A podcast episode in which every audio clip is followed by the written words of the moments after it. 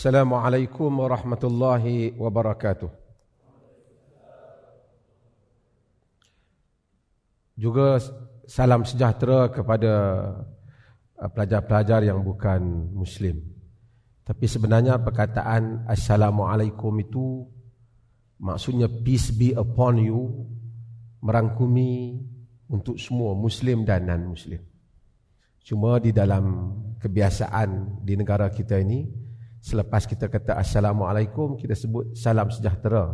Padahal maknanya sama.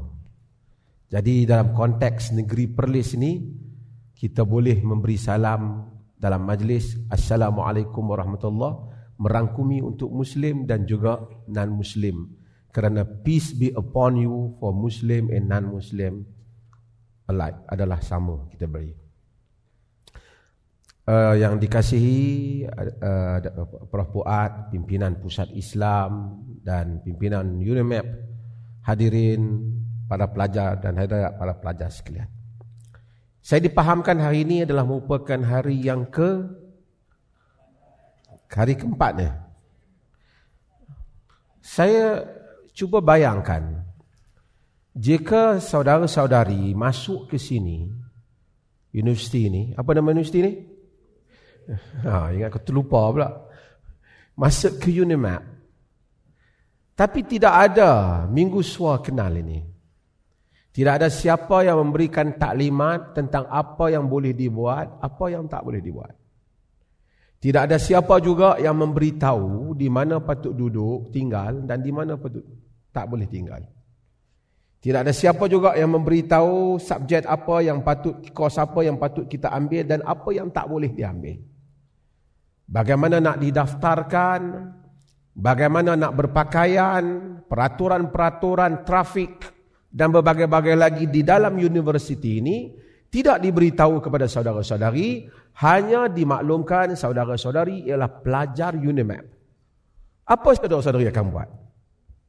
Bolehkah pelajaran diteruskan seperti itu? Boleh tak? Boleh tak? Kita tak diberi maklumat, tak diberi taklimat, tidak diberi panduan. Cuma jadilah pelajar UNIMAP. Masuk pagar tu, buatlah apa yang anda suka. Suka nak masuk uh, kelas ni, masuk. Nak ponting, ponting. Nak tukar-tukar kelas pun boleh. Apa akan jadi? Tentu tidak ada peraturan.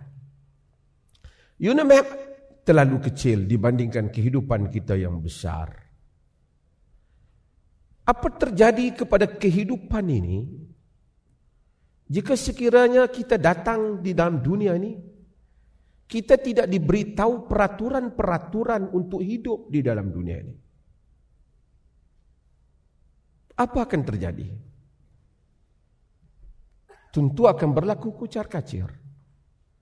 Bila kita masuk ke dalam UNIMAP, siapakah pihak yang otentik pihak yang bertanggungjawab dan dianggap mempunyai authority untuk memberitahu do and don'ts. Siapa? Kawan kita? Siapa yang patut boleh beritahu kita? Member bilik sebelah? Siapa yang boleh bagi tahu kita? Siapakah yang akan kita percayai bila dia bagi tahu maklumatnya betul? Tentulah pihak pentadbir universiti, betul tak? Siapa yang berhak bagi tahu kepada kita di dalam hidup ini apa yang patut kita buat dan apa yang tidak patut kita buat?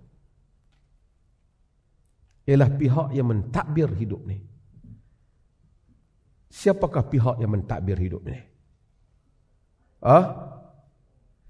Pencipta, the creator of our life pencipta kepada kehidupan kita. Siapa pencipta pada kehidupan kita? Allah ataupun Tuhan yang mencipta kehidupan kita. Untuk itu, Tuhan apabila menciptakan alam ini, alam yang begitu luas, yang mana kata kalau kita lihat pada cakrawala yang luas ini bumi hanyalah debuan yang terlalu halus dibandingkan segala galaksi, Milky Way dan banyak lagi yang mana mempunyai berbilion-bilion yang bumi lebih halus lagi daripada debu yang kita mungkin tidak nampak pada mata kita. Kehidupan yang begitu luas. Ini yang disebut oleh orang Islam setiap hari Alhamdulillahi Rabbil Alamin. Segala puji kepada Allah. All praise to Allah. Rabbul Alamin, the creator of Alamin. Of all worlds. Pencipta bagi seluruh alam ini. Kita tak kata segala puji bagi Allah Tuhan yang menciptakan orang Islam atau orang Malaysia atau orang Arab. Tapi Tuhan yang menciptakan seluruh alam diguna dengan kata jamak ataupun kata plural yang menunjukkan alam ini terlalu luas. Orang muslim sekurang-kurangnya 17 kali mengulanginya setiap hari to remind ourselves bahawasanya kita adalah makhluk yang hidup di bawah kebesaran kerajaan Tuhan yang maha besar. Oleh kerana itu dia tidak menciptakan kita sia-sia. Kita datang ke sini di dalam ini kita mempunyai tanggungjawab. Kita ada sistem yang mesti kita patuhi boleh dan tidak boleh. Mustahil Tuhan letakkan kita di alam ini. Kemudian dia kata macam kita masuk tadi. Kamu orang buatlah. You do whatever you want to do in this world. After that you die and then finish. Mustahil. Impossible. Dan kehidupan ini tidak adil. Dalam sebahagian keadaan dan banyak keadaan. Ramai orang yang kadang-kadang tidak baik mendapat lebihan ada orang yang baik yang diinaya yang diinayai mustahil kehidupan berakhir begitu saja mesti kehidupan mempunyai penghujungnya yang adil untuk semua untuk itu untuk itu supaya manusia tahu apa yang boleh dan tidak boleh untuk mereka lakukan. Apa yang sepatutnya mereka buat dan apa yang mereka tidak patut mereka buat. Tuhan menurunkan agama. Tuhan menurunkan peraturan-peraturan. Supaya manusia tahu. Supaya manusia tidak menzalimi antara satu sama lain supaya manusia dapat hidup dengan baik dan peraturan-peraturan itu dijadikan sebagai ujian siapakah yang patuh dan tidak patuh untuk diberikan pemarkahan supaya selepas ia mati diletakkan pada tempat yang baik ataupun tempat yang tidak baik untuknya syurga ataupun neraka untuk untuk itu, oleh kerana manusia, we are human being. Kita adalah manusia. Tuhan Maha Adil dengan kebijaksanaannya, dia menghantar juga manusia supaya kita boleh mengikutnya, mendengar arahannya, mencontohi contoh yang baik dan disampaikan kepada kita ajaran Tuhan. Ajaran yang turun kepada manusia yang dipilih itu Manusia yang dipilih itu nama apa? Siapa dia? Roh Rasul Rasulullah Bagi setiap Bangsa dan umat Daripada hari penciptaan manusia Sehingga hari ini Tuhan menghantar Messengers of God ataupun kita sebut dengan rasul Rasulullah Tuhan menghantar mereka ini. Ramai the prophets. Ramai para nabi yang dihantar. Tujuannya untuk menyampaikan kepada kita apa yang patut kita buat dan apa yang jangan kita lakukan. Maka kita ada nabi apa? Kita akan ada apa? Nuh. Lagi? Sebut. Lagi? Musa. Lagi? Moses. Lagi? Isa. Muslim mempercayai Jesus adalah the messenger of God. Orang Muslim mempercayai Moses adalah the messenger of of God. Rasulullah. Orang Muslim mempercayai semua Rasul ini dihantar. And the last messenger siapa dia? Ha? Nabi Muhammad sallallahu alaihi wasallam. Allah menghantar Rasul ini supaya kita tahu dia mendapat wahyu. Mungkin kita tanya, kenapa tak semua kita dapat wahyu? Senang sikit. Kita ada direct contact. Kan? Semua boleh telefon VC. Tak perlu melalui apa pejabat dia. Semua. Tapi kalau manusia semuanya boleh mendakwa, dia boleh berhubung terus dengan Tuhan, banyaklah pembohongan-pembohongan manusia akan berlaku. Betul tak? Dia kata, pasal apa kau buat macam ni? Semalam Tuhan beritahu aku. Maka Tuhan menghantar hanya satu wakil yang otentik. Banyak wakil, tapi yang the last messenger is the last one, our prophet. Ini sahaja yang otentik. So kita dengar apa yang dia kata. Faham maksud saya setakat ni? Faham kan benda tu? Tetapi isunya, isunya sekarang ialah kita ini, kita ini, Nabi itu ataupun Rasulullah sallallahu alaihi wasallam, apa nama Rasulullah? Muhammad bin Muhammad bin Abdullah, dia sudah wafat. Betul tak? 1400 tahun yang lepas, dia sudah wafat. Jadi siapa yang kita nak tahu apa yang Allah mau? Kita nak rujuk what is our reference? Kita nak rujuk ke mana? Kita rujuk ke mana? Kita rujuk kepada the authentic reference.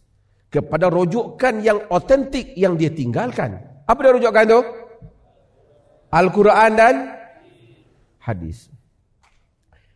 Dalam masalah ini, kita tidak ada masalah tentang Al-Quran.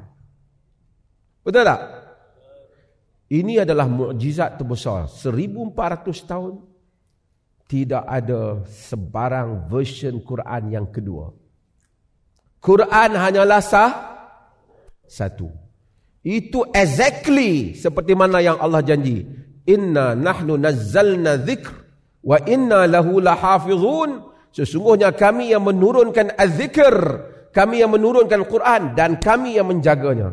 So walaupun orang Islam kadang-kadang berkelahi lah apalah, tapi tak ada siapa kata saya ada Quran lain daripada kamu.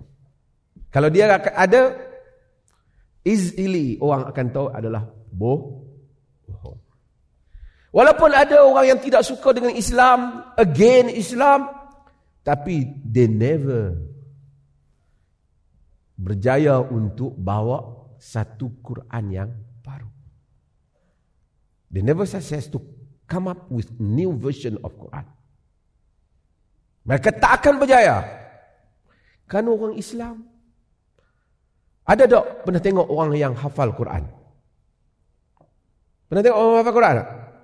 Pernah tak kawan orang tengok kawan-kawan yang hafal Quran? Ada? Macam mana sekitar 600 muka surat Quran. Macam mana satu orang orang Melayu, orang India, orang Mat Saleh, orang bangsa yang bukan Arab, Quran dalam bahasa apa? Quran dalam bahasa Arab. Macam mana dia boleh hafal daripada ayat yang pertama sehingga kedua 600 muka surat, huruf-hurufnya di mana di mana tempat berhentinya, di mana komanya, maksud di mana wakafnya, di mana semua panjangnya, pendeknya, 600 muka surat. Ajaib tak? Pernah kita hafal buku kita, bahasa Melayu 600 muka surat? Ha? Pernah? Pernah orang hafal buku bahasa dia sendiri 600 muka surat ataupun lebih? Pernah tak? Tapi berpuluh-puluh ribu manusia dalam dunia, mungkin juta, menghafal, menghafal Al-Quran. Itu keajaiban. Itu keajaiban. Kita tidak ada isu tentang Quran. Ah, saya bagi luang kepada apa? non muslim yang ada ada apa? Session lain ke Eh. Kita tidak ada isu tentang Quran. Cuma kita ada perbezaan kadang-kala di dalam memahami memahami Al-Quran. Ni orang dari session satu lagi. Ha? Uh, untuk yang non muslim dia nak pergi ke satu session lagi. Apa tadi dia maksud apa? Session apa dia? Kita bagi ruang untuk dia orang pergi sekejap.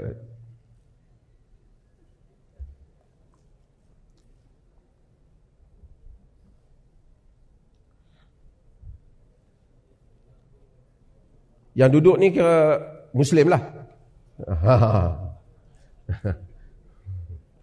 Okey. Satu lagi, apakah rujukan selain daripada Quran? Ha? Apa rujukan? Dalam hadis ni kita ada sedikit isu. Kerana hadis ni memang Allah jaga tetapi Quran ni dia satu version saja. Dia duduk dalam buku tu. Tapi hadis ni dia banyak sebab bila Nabi bercakap, sahabat mendengar, Nabi melakukan sesuatu, sahabat mereport, melaporkan daripada mulut ke mulut, kemudian ditulis. Cuma hadis ni dia ada masalah satu. Ada yang sahih, ada yang palsu. Ada yang boleh dipegang, ada yang diragukan kesabitannya. Yang itu nak kena kerja lebih sikit. Maka apabila kita berada dalam agama, kita tahu kita ingin mengetahui peraturan-peraturan Tuhan dalam hidup ini. Betul tak? Untuk mengetahui peraturan Tuhan, kita akan mencari apa dah? Al Al-Quran. Satu lagi kita akan mencari hadis. Jadi kita akan cari hadis yang otentik. Kita mungkin tak faham apa yang dalam Quran ataupun dalam hadis sebahagian. Kita rujuk kepada ahli di dalam bidangnya. Betul tak? Okey. Macam mana kalau orang bercakap tentang agama tapi tak ada Quran, tak ada hadis? Daripada mana awak ambil agama ni? Semalam saya mimpi macam tu. Boleh ke? Boleh ke macam mana? Kalau semua macam tu, kita tak ada agama. Semua orang mimpi. Maka saudara-saudari masuk ke dalam negeri Perlis ini, yang pertama di dalam pengamalan agama di dalam negeri Perlis ini dan juga negeri-negeri lain jugalah yang mengamalkan prinsip yang sama, rujukan dalam beragama ialah Al-Quran dan hadis. Mimpi cerita orang nampak di langit ke Nampak ada wali mai terbang ke? Semua ni kita tak pakai.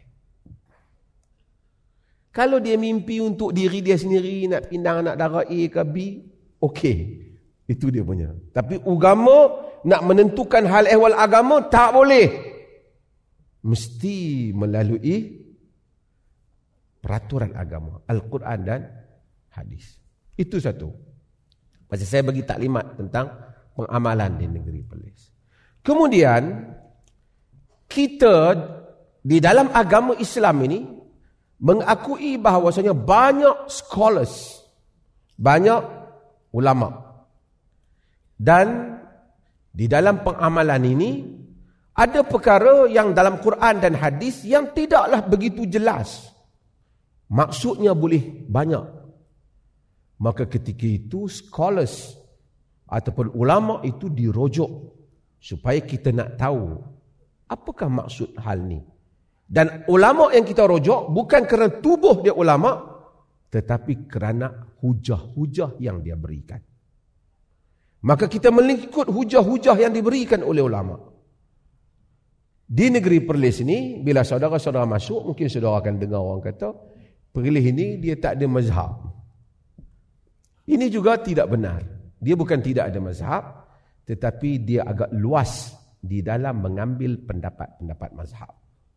Maksudnya dia mengambil syafi'i, dia mengambil juga mazhab hambali, dia juga mengambil mazhab maliki, dan juga mengambil mazhab hanafi berdasarkan isu-isu yang dibincangkan. Secara umumnya di negeri Perlis ini apabila dalam soal ibadah dua mazhab menjadi tumpuan. Yang pertama ialah mazhab Syafi'i, yang kedua ialah mazhab Hambali. Jadi kalau pergi ke Perlis, tengok di masjid di Perlis, dia bismillah perlahan. Bukan kerana tak ada mazhab. Kerana ada perbezaan ulama tentang bismillah ni kuat ke tak bagi suratul Fatihah. Saya ini bagi taklimat supaya dengan terkejut. Di dalam mazhab Hanafi, bismillah perlahan. Dalam mazhab Malik, tidak bismillah langsung. Dia tulis alhamdulillahirabbil Dalam mazhab Syafi'i, bismillah dan wajib bismillah. Tak bismillah tidak sah Fatihah dah dan dibaca secara kuat bismillah itu. Di dalam mazhab Hambali bismillah tetapi pelah pelahan ini macam Masjidil Haram, macam Masjid Nabi dan masjid Perlis mengambil pandangan itu. Pandangan yang boleh dikatakan majoriti iaitu bismillah tidak kuat. Bukan kerana kita kata bismillah yang kuat itu salah ataupun sesat, tak. Tapi kerana itu pandangan yang diguna pakai di di Stupelis. Faham tak? Jadi bila dengar masjid, heran. Tu imam malam tadi tidur tak cukup ke? Tak dengar bismillah ni. Itu pengamalan di negeri ini.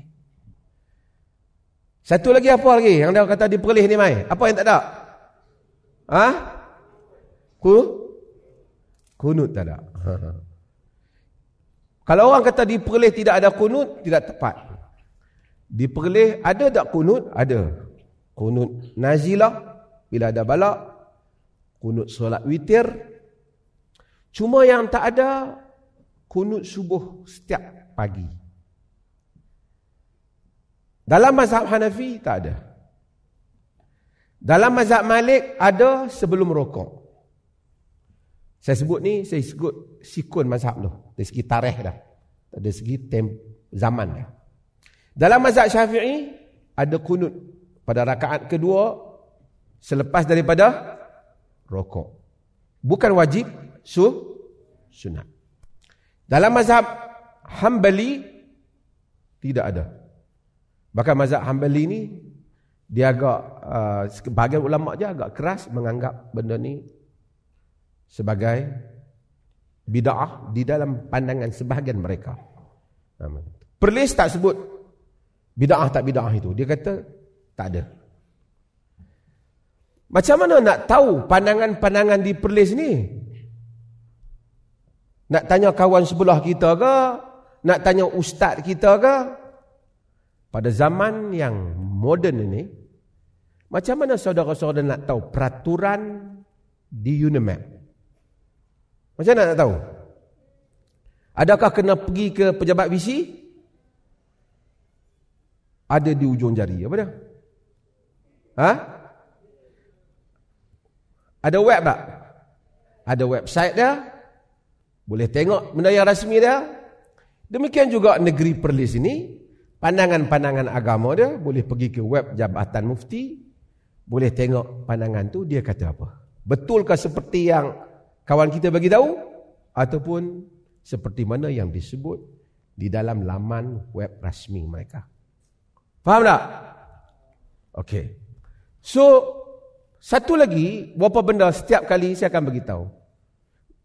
Di negeri ini, di atas dasar yang saya cerita tadi, mementingkan authenticity, keabsahan knowledge, keabsahan maklumat untuk protect supaya knowledge kita not corrupted walaupun bukan mesti kita berjaya. Maka dipastikan hadis-hadis yang dibaca di dalam negeri ini bukan hadis palsu. Kalau penceramah baca hadis palsu kita tak bagi dia ceramah. Baru ni ada saya tengok satu video. Satu penceramah tu ceramah. Habib apa-apa saya tak tahu dia ceramah tentang fadilat minum kopi. Dia kata sesiapa yang minum kopi, malaikat akan beristighfar kepadanya selagi mana bau kopi ada di mulutnya. Boleh pergi ke ke ke ke YouTube cari kelebihan minum kopi. Ada penceramah tu ceramah. Ini semua karut. Ha? Walaupun pertama mestilah yang buat hadis ni penjual kopi. Kan? Ataupun toke kafe. Ha. Agama Islam salah satu keistimewaan ya dia dapat protect agama itu daripada to be corrupt to be corrupted daripada dipalsukan. Siapa yang bawa maklumat kita kena check. So kita ada hadis kalau ada kalau tidak orang cerita macam-macam. Mari toki terung akan cerita kelebihan makan terung. Besok akan ada orang toki harum manis akan kata sesiapa yang makan harum manis maka malaikat beristighfar kepadanya. Mesti dia orang perleh. Dia. Eh? Maka mustahil agama demikian sifatnya mesti kita mengambil maklumat yang asli. Nabi SAW kata, Man kazaba alaiya muta'ammidan, falyatabawa maq'adahu minan nar. Siapa yang bohong padaku dengan sengaja, siap tempat duduknya di dalam neraka. Karena bila kita bohong, we create false religion. Fake uh, apa nama religion. Agama palsu. Manusia akan percaya dan manusia akan sesat. Sebab tu mencipta, mengada-ngadakan tentang perkara agama, adalah merupakan kesalahan yang paling besar. Saya dipahamkan ada saya sampai pukul 4. Sampai pukul 5. So saya ini saya my introduction. So saya akan buka kepada saudara-saudari di sini. Siapa yang ada soalan nak tanya dia boleh angkat tangan. Ada soalan? Kekeletihan. Daripada pagi ya? Mudah lagi. Okey. Assalamualaikum. Assalamualaikum warahmatullahi wabarakatuh. Assalamualaikum. Uh, nama saya Syifa. Daripada? Saya daripada Negeri Sembilan. Ya.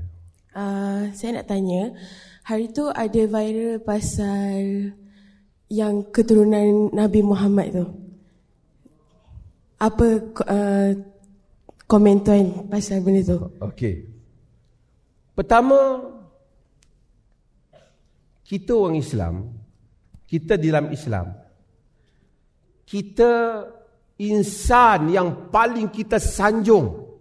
Siapa dia? Nabi Muhammad sallallahu alaihi wasallam. No doubt. Tidak ada sebarang keraguan. Betul tak? Nabi Muhammad di tempat yang tinggi di sisi Allah. Betul tak? Kita berselawat kepada Nabi. Betul tak? Apa maksud selawat?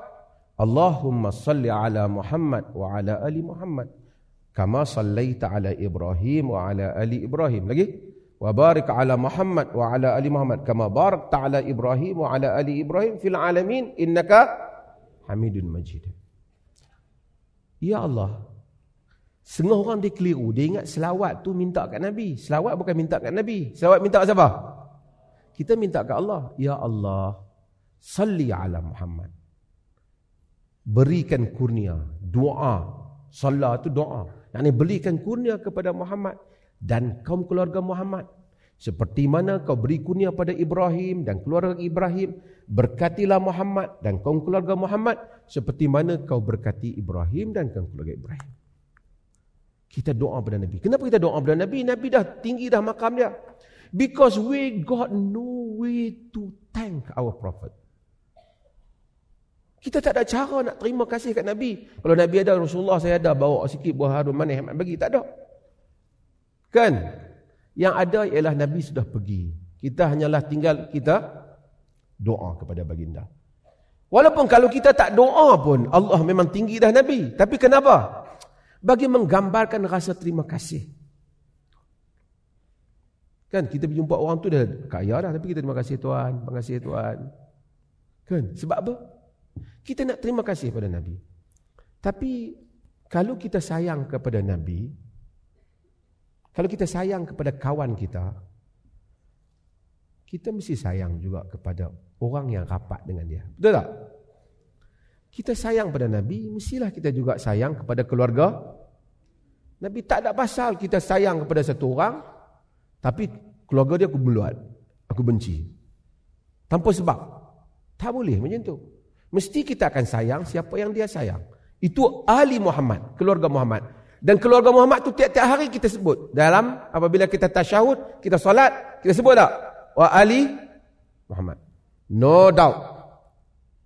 Tidak ada keraguan tentang itu. Itu secara prinsipnya dulu. Tetapi ada tak keluarga Nabi Muhammad tapi tak ikut Nabi Muhammad? Ada tak? Kalau dia keluarga Nabi Muhammad tak ikut Nabi Muhammad, dia selamat tak? Dia tak selamat. Abu Talib bapa saudara Nabi. Sayang kat Nabi. Tapi dia tak beriman dengan Nabi.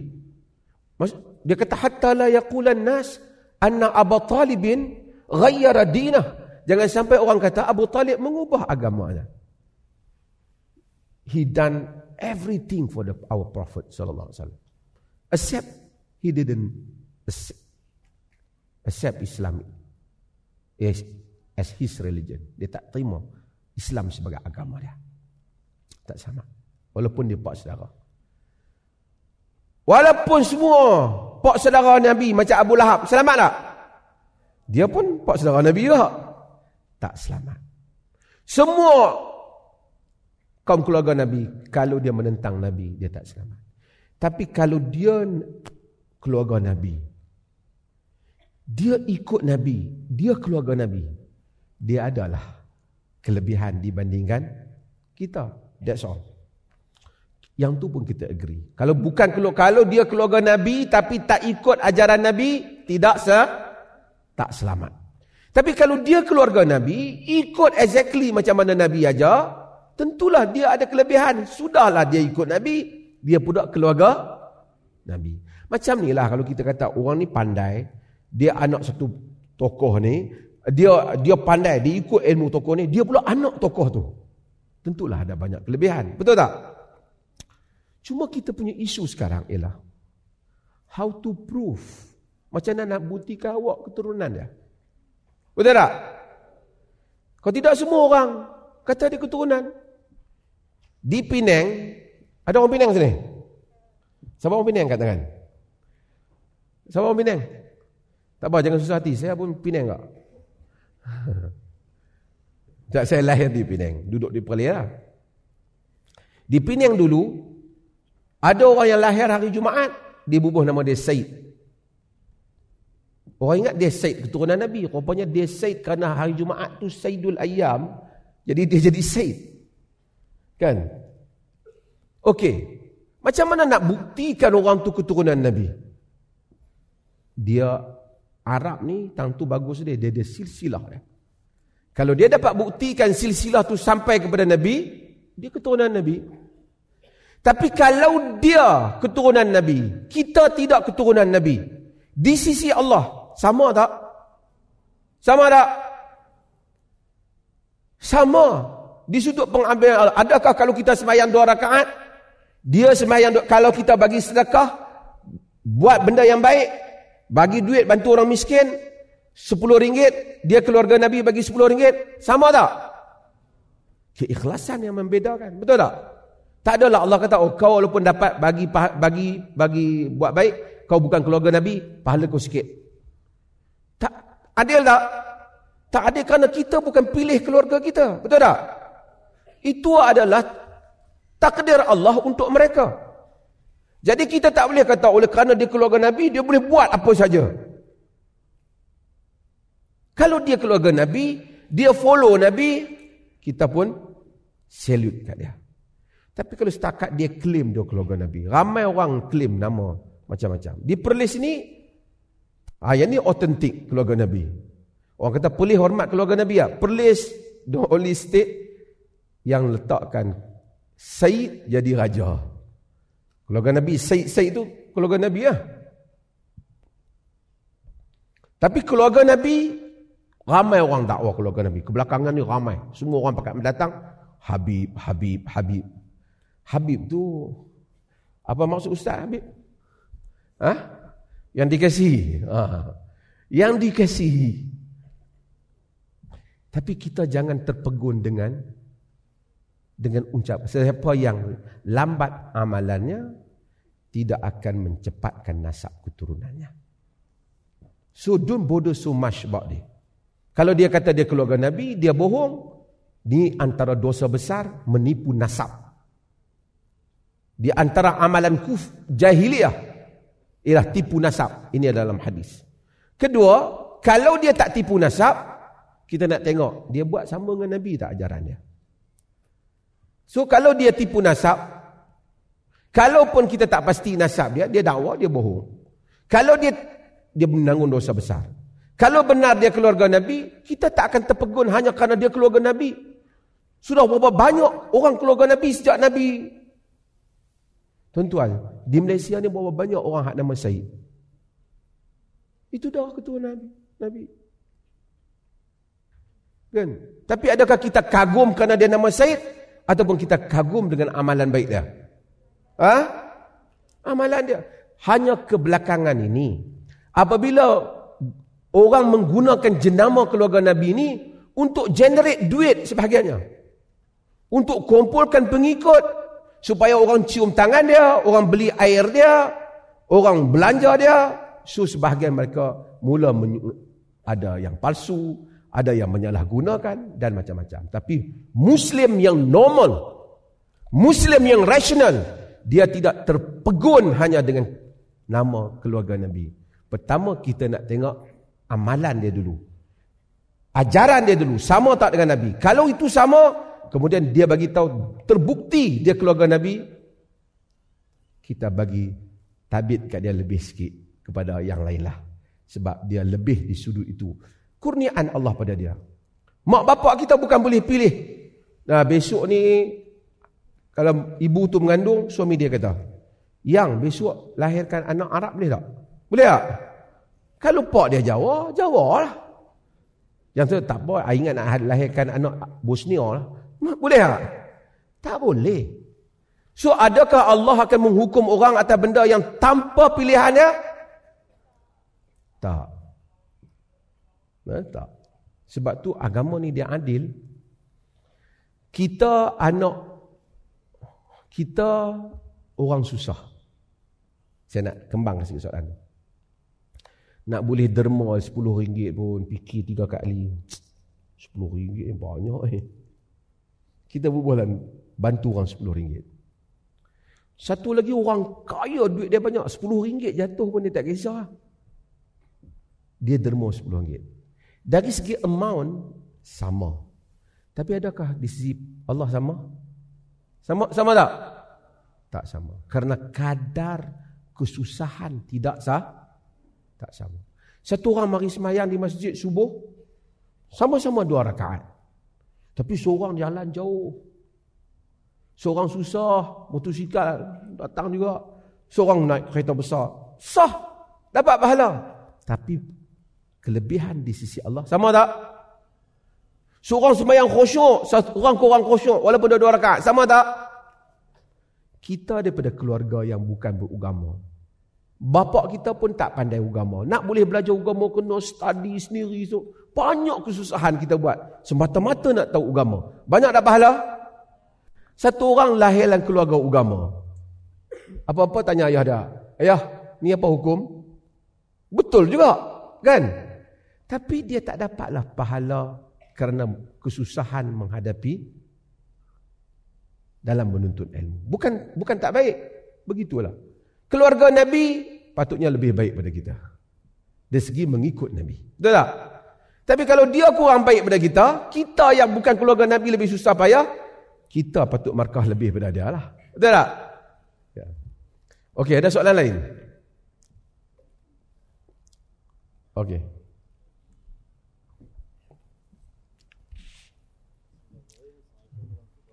Assalamualaikum.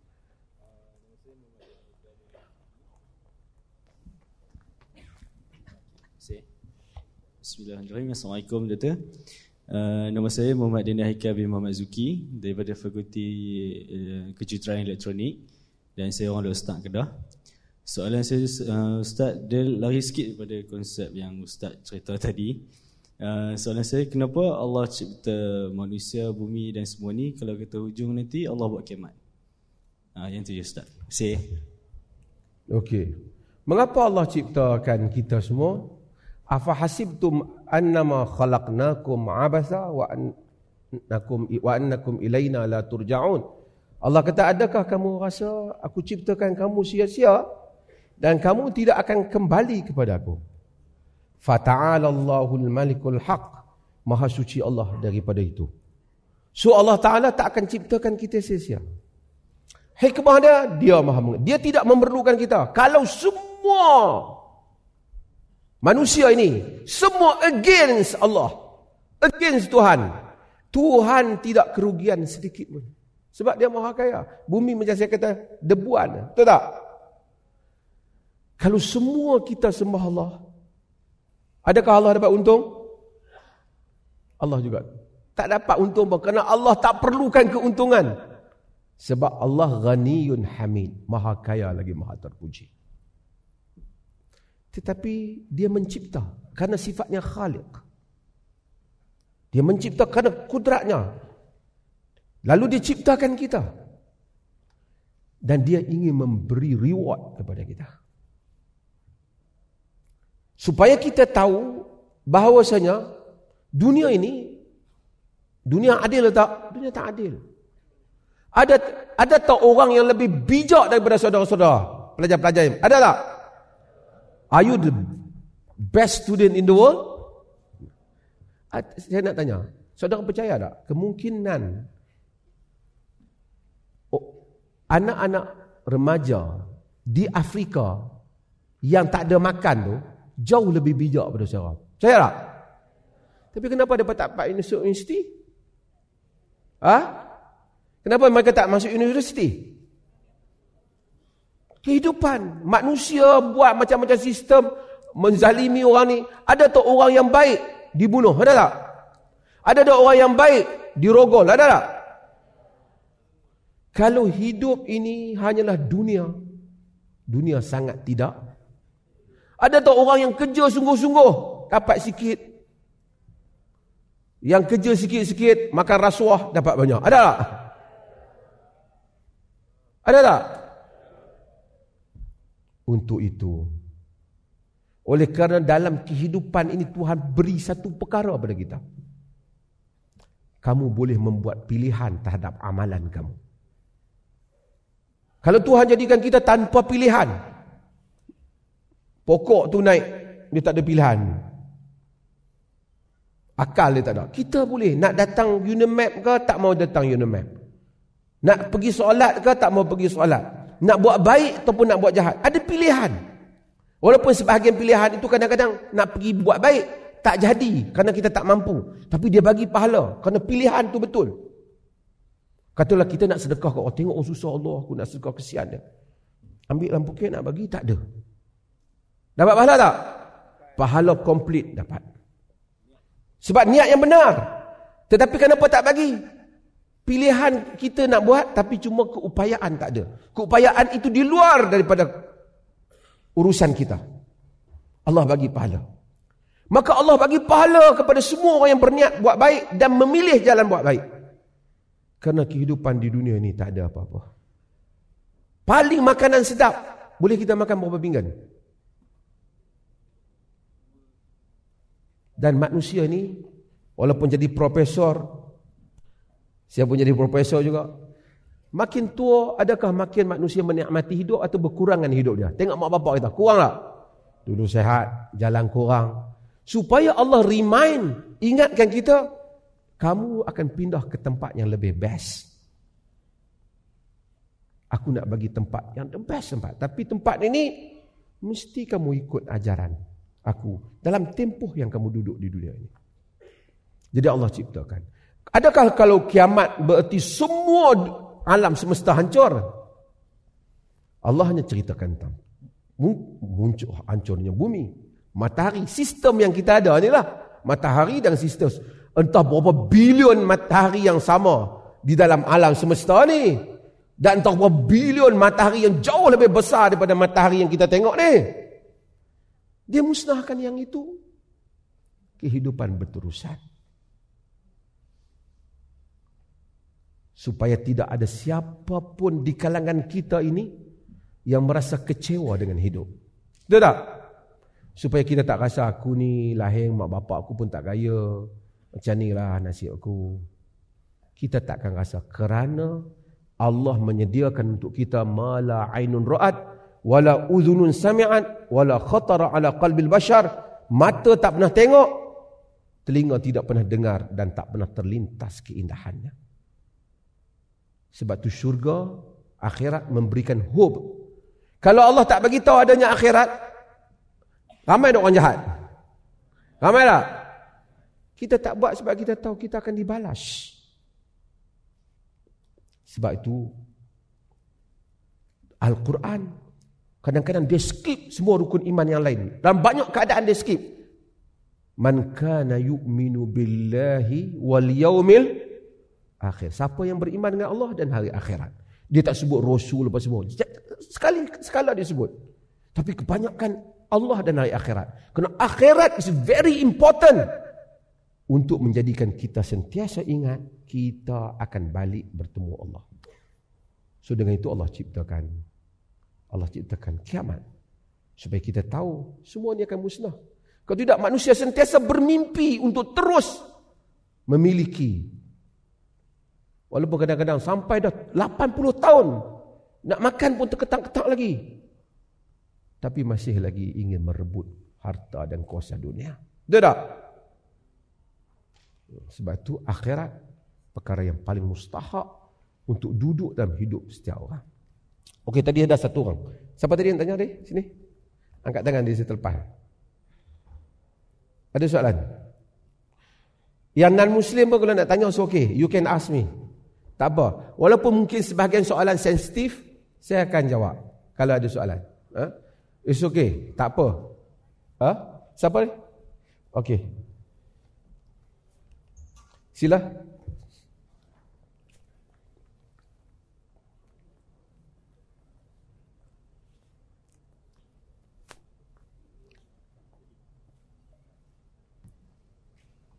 Tes. Okay, bismillahirrahmanirrahim. Assalamualaikum Ustaz. Uh, Dr. Mazhar. Saya ingin bertanya satu soalan.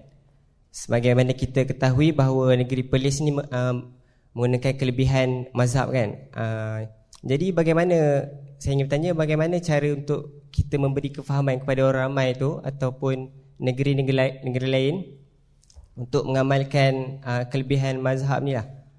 Okay, uh, Wallahualam. Okey. Saya sebut beberapa benda yang uh, Saya sebut benda-benda yang saya tak tahu ni saya sebut Siapa benda tengah ceramah saya sebelum ni? Ha? Pernah tengok ceramah-ceramah apa saya? Pernah? Tengok di mana? YouTube, okey Saya selalu buat contoh lah Contoh ni tak, tak tahu saya buat Dalam mazhab syafi'i Yang wajib bayar zakat bagi tanaman ialah tanaman asasi makanan asas dalam konteks negara kita ni makanan asas apa dia? Paras. Jadi siapa tak ada ada ada bendang, siapa ada sawah kena keluarkan zah, zakat tanah. Itu dalam mazhab Syah Syafi'i. Tapi di, di, di orang buat bendang satu relung kat perlis ni Lebih kurang keuntungan dia sekali tuai lebih kurang tolak macam-macam lebih kurang 3 400 ya gitu. 200 setengah 300. Tapi di Perlis ada harum manis. Harum manis dalam mazhab Syafi'i tak kena zakat pasal dia bukan makanan asasi. Tapi harum manis kalau menjadi staff saya ada yang ada 100 pokok dia dapat 90 ribu ringgit. Kalau menjadi betul-betul. Jauh lebih banyak duit daripada di bendang orang buat sawah. Di negeri Perlis, fatwa tentang zakat ini mengenai hal itu tidak mengikut mazhab syafi'i. Tapi mengikut mazhab Hanafi, toki harum manis kena bayar zakat. Tanaman. Faham tak? Toki kelapa sawit, banyak tak? Mana banyak dibandingkan dengan toki padi? Uh, membuat sawah. Bunga sawah. Ha? Getah banyak. Walaupun mereka tak kena bayar zakat dalam mazhab syafi'i. Tapi di Perlis dia kena bayar. Kerana kita apply mazhab Hanafi. Faham tak? So, banyak lagi contoh-contoh yang lain. Yang kita ambil daripada mazhab-mazhab yang lain. Pertama kerana kita melihat argument dia. Kita banding. Kita bukan kata argument mazhab syafi'i itu tak dipakai. Tak. Tapi kita kata secara perbandingan kita rasa ini kita lebih condong kepada pendapat ini. Bukan kita buat isytihad baru. Kita hanya memilih pandangan-pandangan itu. Saya buat contoh yang lain. Di Perlis ni dalam fatwa kita untuk zakat kepada non-muslim. Ni nak dia orang non-muslim ni. Kita kata non-muslim boleh mendapat zakat di bawah peruntuk di bawah antaranya di bawah muallaf. Iaitu untuk mengharmonikan hubungan. Muallaf di Malaysia ni biasanya yang dah masuk Islam. Kita luaskan muallaf tu termasuk kalau kita beri kepada dia dia akan baik hati dengan Islam dia akan tak buruk sangka dengan Islam kita akan dapat bersahabat dengan dia untuk mendekatkan dia dengan dengan orang Islam. Kalau kita pergi ke ke ke apa ke hospital. Kita bagi pada muslim. Sebelah katil ni bukan bukan muslim. Takkan kita bagi kat sini kat sini kita tak bagi. Betul tak? Dua-dua sakit, betul tak? So zakat perlis kita ambil kira itu. Walaupun kita tahu lah mazhab Syafi'i tak boleh, tapi kita mengambil kira pandangan mazhab Hanafi dalam hal ini. Ini adalah contoh-contoh banyak lagi lah. Mungkin session satu session saya akan cerita tentang fatwa saja. Ya, mana kita bukan menolak mazhab Syafi'i, banyak juga pendapat mazhab syafi'i yang dipakai dalam perlis ini. Cuma apabila masalah muamalat dan seumpamanya, kita ada keluasan sedikit di dalam hal-hal yang seperti ini. Faham tak? Dan sekarang ni pun dunia dah terbuka. Tadi saya ada imam-imam Uzbek. Saya bercakap, di dalam mazhab Hanafi, dia punya mazhab, dia tak boleh jamak semayang. Kecuali ketika haji. Tapi sekarang bila dunia luas mereka pergi mereka jadi susah. Orang mazhab Syafi'i, orang mazhab Hanafi, eh, orang mazhab Hambali, orang mazhab Malik, mereka senang mereka boleh jamak. Mazhab Hanafi mereka susah. Tapi saya pergi ke Turki, mufti Turki kata kami pun dah mula fatwa luar daripada mazhab Hanafi. Ha? bagi membolehkan untuk jamak. Sebab kita kena lihat argument bagi setiap mazhab-mazhab apabila mereka memberikan pandangan mereka. Macam mana nak bagi orang luar perlis agree? Ramai juga orang luar perlis pun agree tapi dia bukan secara rasmi lah dari negeri dia. Saya banyak jaga. Nanti tengok datang ke perlis ni ada perkampungan sunnah beribu-ribu orang yang datang attend program-program dalam negeri perlis. Okey, okay, ada lagi soalan? Okey, sila.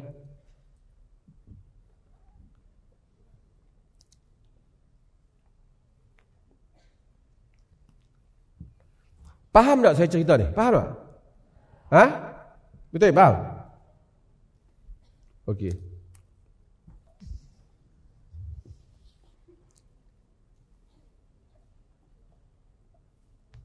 Hello. Okay. Uh, Assalamualaikum Ustaz. Saya Muhammad Zahra Hayat dari Fakulti Elektronik dari Pulau Pinang. Soalan saya luar sikit pada konteks sebab sebelum saya dapat keputusan UPU tempoh hari, saya ada niat nazar. Uh, kalau saya dapat sambung degree, saya nak puasa dua hari. Dan kalau saya dapat sambung Unimap, saya nak puasa empat hari. Jadi sekarang saya dapat Unimap.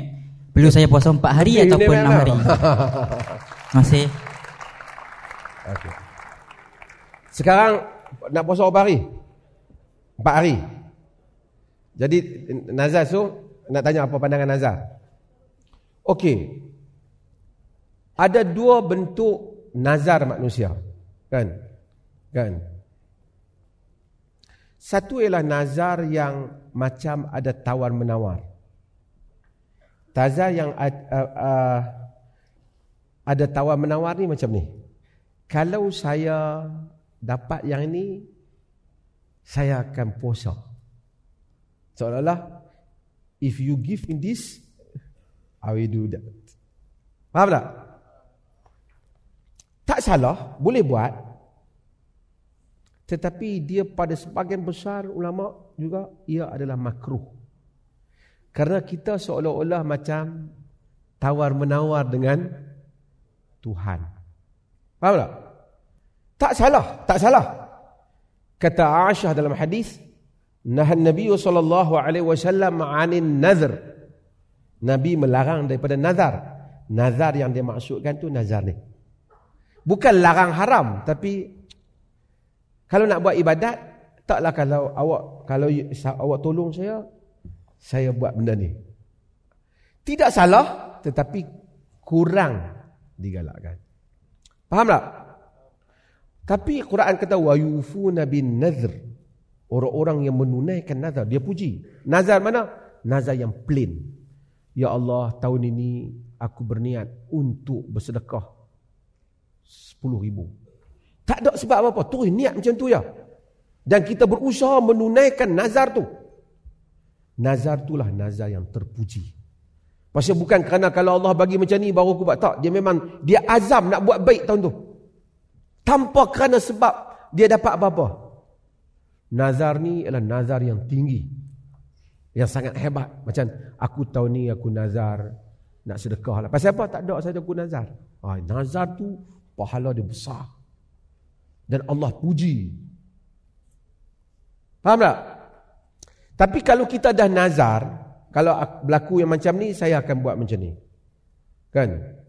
maka kita kena tunaikan nazar tu jika sekiranya yang kita niat itu ialah termasuk di dalam perkara-perkara qurabat perkara-perkara yang mendekatkan diri kita dengan Allah tapi kalau kita kata kalau aku dapat masuk Unimap aku nak cukup kepala bagi botak kena buat tak?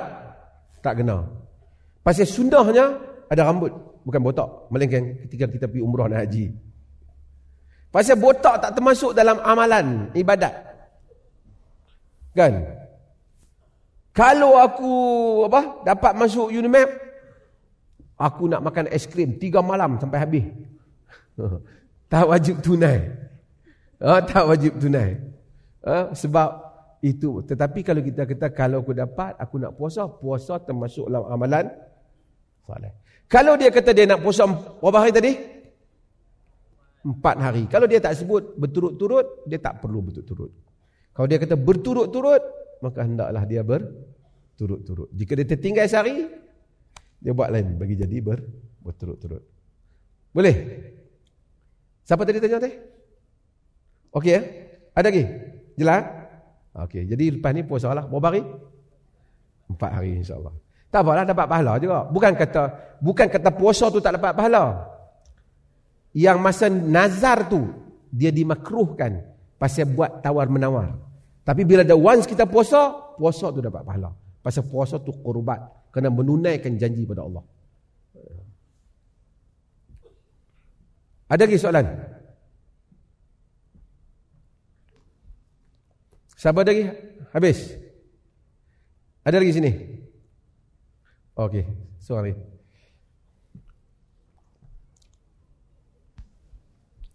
Uh, Assalamualaikum Ustaz. Salam. Uh, saya nak tanya uh, sebagai seorang remaja uh, kita orang lah semua remaja tak lari daripada pemikiran tentang percintaan. Uh, so jadi saya nak tahu juga panggil pandangan yang baginya tepat lah dalam Islam tentang cara bercinta ataupun tak boleh dan uh, macam tu lah. Okey. Okey. Dengar dengar elok-elok. Dengar elok-elok. Dengar elok-elok. Jangan salah faham apa yang saya nak cerita ni. Pertama, apabila manusia itu lelaki balik ataupun perempuan telah balik, dia mula suka kepada pasal pada jantina yang berbeza. Itu normal ke tidak normal? Normal ke tidak normal? Normal. Tapi kalau dia dah balik, dia tengok jantina yang berbeza, langsung dia tak ada perasaan. Normal ke tak normal? normal tak normal? Tak normal. Jadi kalau kita dah mula tengok orang perempuan berkenan, jatuh hati, perempuan tengok lelaki jatuh hati, normal ke tak normal? Normal. Sebab tu saya antara orang yang tak begitu setuju sekolah yang hanya khas untuk satu gender saja. Sekolah lelaki je semua. Lain kali dia tengok sama lelaki dia syok. Sompan pun sama juga. Itu menjadi penyakit. Ha. Nabi SAW tidak buat demikian. Nabi tak buat demikian. Satu orang telah bercinta pada zaman Nabi. Dia anak yatim. Bapa uh, orang yang jaga dia tu tak mau tak mau bagi dia kahwin dengan laki tu lah. Pasal mungkin laki tu tak berapa ada duit sikit. Nak cadangkan orang lain. Tetapi di dalam hadis riwayat Ibnu Majah, Nabi SAW ulas kejadian tu Nabi kata, La yura lil mutahabbaini mislun nikah. Maksudnya, tidak diperlihatkan kepada dua orang yang bercinta seperti mana nikah. Maksud kalau dia dah bercinta, biarlah dia berkahwin. Janganlah jadi seperti Zainuddin dan Hayati. Pernah tengok? Dia orang ni tak tengok, tak tengok TV. Maksudnya, Nabi sendiri tak tak tak galakkan orang kahwin tanpa bercinta. Satu orang dia nak kahwin, Nabi SAW kata, Anazarta ilaiha. Kamu dah pergi tengok tak? Dia kata tak tengok Rasulullah. Kata, Idha wantur ilaiha. Pergi dan tengok dulu. Maksud supaya kamu ada rasa cinta. Kita tak boleh. Satu orang kata, ah, pergilah ayah cari untuk saya. Kau nak macam mana? Elok di mata ayah, eloklah bagi saya. Ayah dia dah 70 tahun, tengok makcik 60 tahun pun elok juga. Kan? Dia baru bermajuah macam ni mana nak elok, betul tak? So kita kena tengok sendiri. Betul tak? Sebab itu bercinta, suka, ada kekasih, normal. Tapi jangan habis lagi. Yang salahnya apabila kita mula buat perbuatan-perbuatan yang dilarang oleh agama. Tapi kalau kita mengingati kekasih kita, Normal tak? Normal. Alimallahu annakum satadhkurunahun. Allah tahu kamu akan mengingati mereka. Normal. Nabi SAW tengok Jabir.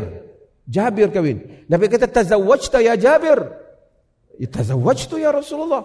Kamu menikah wahai Jabir. Aku menikah wahai Rasulullah. Bikran an saibah. Ha? Anak dara ke ataupun janda? Bal sayyiba Rasul. Bahkan janda. Nabi kata ala bil bikr. Tula'ibuha wa tula'ibuka. Tudahikuka. Tudahikuha wa tudahikuka. Mengapa tak kahwin dengan anak darah? Bukan Nabi anti janda. Nabi pun kahwin janda. Nanti kamu bagi dia ketawa. Dia bagi kamu ketawa. Kamu bergurau dengan dia. Dia bergurau dengan kamu. Sebab tu orang kahwin bukan duduk senyap. Ya. Kan? Okay. Kan? Wa ja'ala bainakum mawaddatan wa rahmah. Allah jadikan antara kekasih itu mawaddah, cinta dan rahmah. Para mufassirin kata mawaddah maksudnya cinta yang ada unsur seks. Kalau kita berkahwin dengan satu perempuan, kita tak rasa ni semua cukup umur ni. Okey. Kalau kita kahwin dengan satu perempuan ataupun perempuan kahwin lelaki, kita tak rasa pun dalam bahasa kasar tak rasa pun nak tidur dengan dia. Kita tak boleh kahwin dengan dia. Kita mesti rasa ada perasaan pada dia. Kerana sebab tu kalau orang kahwin, dia tidak menunaikan nafkah batin, dia boleh dipisahkan perkahwinan. Betul tak? Maka teringat terbayang kekasih normal bagi manusia. Yang salah pada bila kita mula melangkah membuat perkara-perkara yang salah. Kalau tiba-tiba kita teringat kat kekasih kita dan kita menulis puisi-puisi yang indah tentang cinta, tapi bukan tentang kelucahan, tentang cinta. Kita normal. Faham eh? Ya, saya tak saya tak bagi pendapat macam orang lain kata jangan bercinta, tak baik bercinta saya tak kata. Bukan kita pilih cinta pun. Kita tengok satu orang, aku jatuh cinta pada kau. Boleh kata, tolonglah jatuh cinta kat aku, please. Boleh tak? Boleh tak? Ha? Boleh tak kau jatuh cinta aku? Aku minta satu lah, tolonglah jatuh cinta kat aku. Boleh tak? Dia juga bukan pi. Tetapi yang bag, yang yang hebatnya satu orang, apabila dia bercinta, dia dapat kontrol cinta itu. Macam Nabi kata, La yuralil mutahabbain mislu nikah, tidak diperlihatkan bagi orang yang bercinta seperti dengan nikah.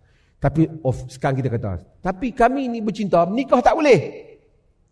Dan duk teringat kat kekasih je. Tak jadi kerja. Lokeh plan nampak kasih. Tengok enjin nampak kasih. Ini dah kacau. Sebab tu maka Nabi kata, kan? Nabi suruh apa? Fa'alaikum bisyam. Kamu hendaklah ha, hendaklah berpuasa. Kan? Hak awal Man istata'a minkumul ba'ah falyatazawwaj ya ma'syar syabab. Wahai orang muda, siapa yang mampu untuk ada cukup ba'ah ni, mampu ada nafkah, mampu untuk uh, menggauli isteri, falyatazawwaj, kahwinlah. Jika tak mampu puasa. Tapi kalau kita tahu, kalau kita dan pergi bercinta, kita tak boleh buat kerja. Sedangkan tanggungjawab kita mari sini ialah untuk apa? belajar. So kita kena avoid lah cinta yang tidak boleh membawa pada perkahwinan yang hanya akan menyusahkan kita saja. Betul tak? Dia akan jadi menyusah lah, tak ada faedah. Tak bawa perkahwinan, jadi susah. Kan?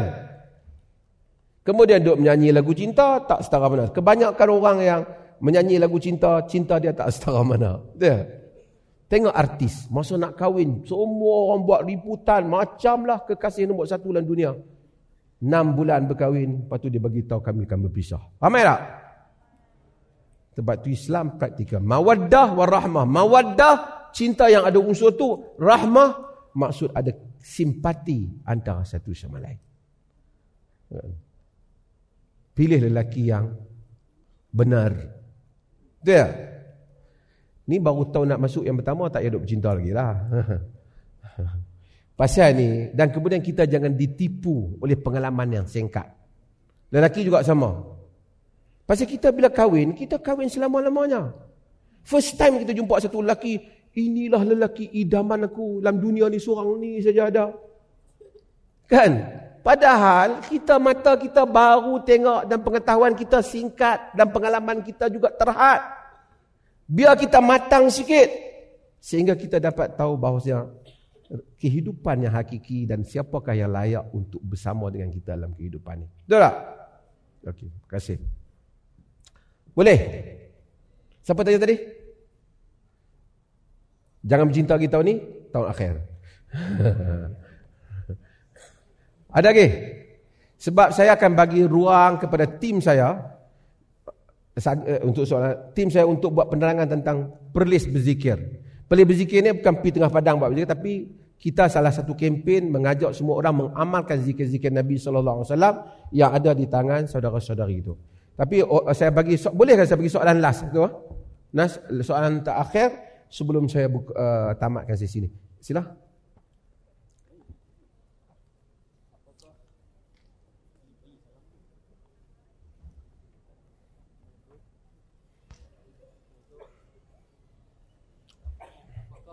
Mana?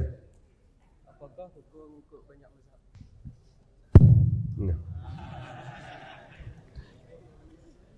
Assalamualaikum, nama saya Rafiq bin Ralis, uh, Computer Engineering. Jadi soalan saya, apakah hukum ikut banyak mazhab? Okey. Saudara sedih sekalian, apakah hukum ikut satu mazhab? Boleh? Ada orang ikut mazhab Syafi'i? Boleh? Adakah hukum orang ikut mazhab Maliki? Boleh tak? Boleh, of course. Umat Islam ada Malik, ada Hanafi. Cuma boleh tak satu orang dia ikut mazhab syafi'i Kadang-kadang dia keluar tak jadi syafi'i Ikut mazhab lain, boleh tak? Saudara tadi menyanyi lagu Lagu apa ni? You name it Ada muzik Mazhab syafi'i tak boleh muzik Saudara dah keluar Kemarin saudara tengok bola Orang pakai seluar pendek. Saudara dah keluar. Itu mazhab malik. Saudara bayar zakat gunakan ha? zakat fitrah gunakan wang. Walaupun mutakhir syafi'i sebut tapi asalnya bukan qaul mazhab syafi'i. Itu qaul mazhab hanafi. Artinya saudara pergi bayar beli barang saudara tak sebut saya jual saya beli. Berpada dengan pertukaran saja. Itu juga dalam mazhab hanafi. Dan saudara dalam sistem pinjaman bank banyak bukan mazhab syafi'i hari-hari Ramai orang tidak ikut satu mazhab. Betul tak? Dia ikut mazhab. Dia ikut apa yang orang yang amalkan dalam masyarakat dia. Amalkan masyarakat dia. Hatta dalam mazhab syafi'i, ada saya nak sebut, ni ustaz-ustaz mazhab syafi'i. Saya nak sebut, hatta dalam mazhab syafi'i, Imam syafi'i ni ada dua. Satu zaman dia di Iraq, satu zaman dia di Mesir. Belajarkan dulu kan? Di Iraq, dia panggil Qaul Qadim, di Mesir dia panggil kau kau jadi. Dia kata tidak halal sesiapa meriwayatkan daripada aku wala aj'alu lahu hillan aku tidak menjadikan halal untuk sesiapa yang meriwayatkan kaul aku yang kadim di Iraq. Tetapi dalam mazhab Syafi'i mereka ada amalkan kaul yang lama. Umpamanya, umpamanya dalam kaul baru mazhab Syafi'i dia macam Hanafi. Dia lebih dia prefer macam Hanafi. Waladdallin. Amin. Amin perlahan. Itulah mazhab apa? Hana Hanafi.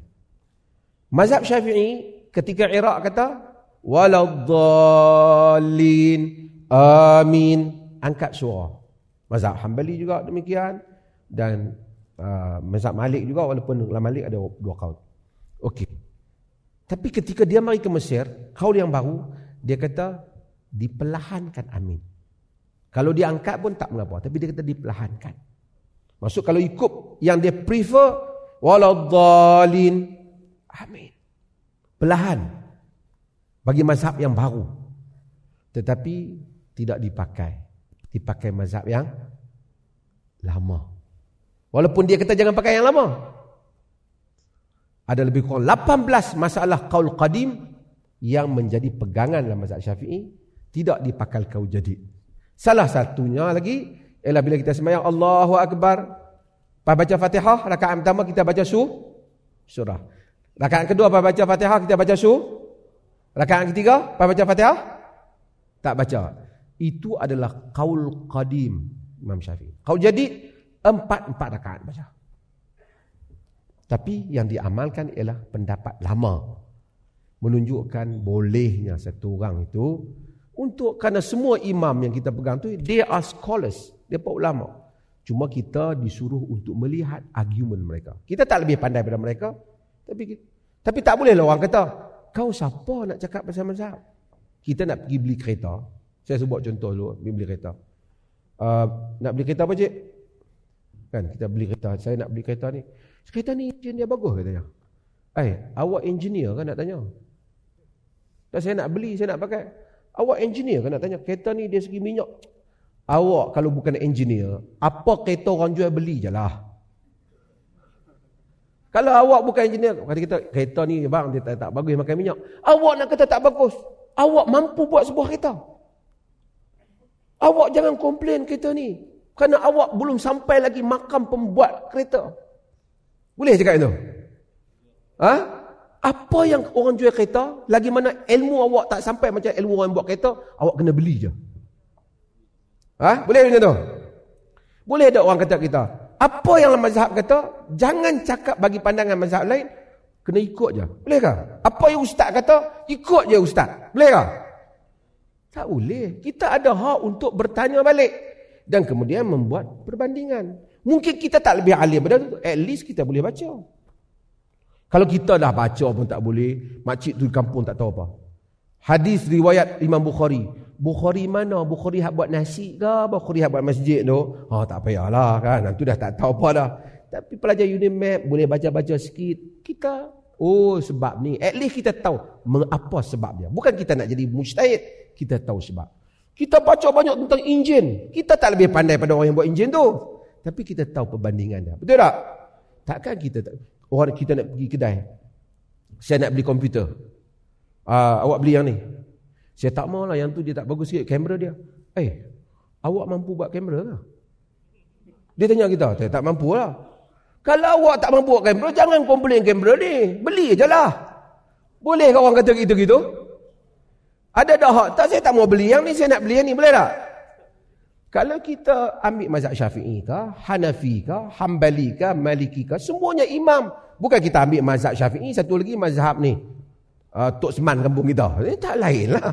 Ini yang kita ambil ialah semua di kalangan tokoh-tokoh yang besar. Okey ya? Faham tak? Okey, dan selamat datang ke negeri Perlis. Uh, di Jabatan Mufti ada banyak bahan-bahan yang boleh didapati percuma. Kalau ada apa-apa keperluan, boleh hantar surat, hantar email, minta apa-apa, insya-Allah kita akan berikan. Ha? Di situ ada, di itu ada uh, ada apa? ada QR code untuk siapa yang semua ada di situ dan insyaallah ada sesi untuk penangan oleh berzikir. Terima kasih banyak kepada pihak Unimap, kepada semua warga baru ni saya bagikan satu tepukan. Semoga insyaallah terus duduk di depan list dan kita berjumpa lagi pada sesi yang akan datang. Sekian wassalamualaikum warahmatullahi wabarakatuh.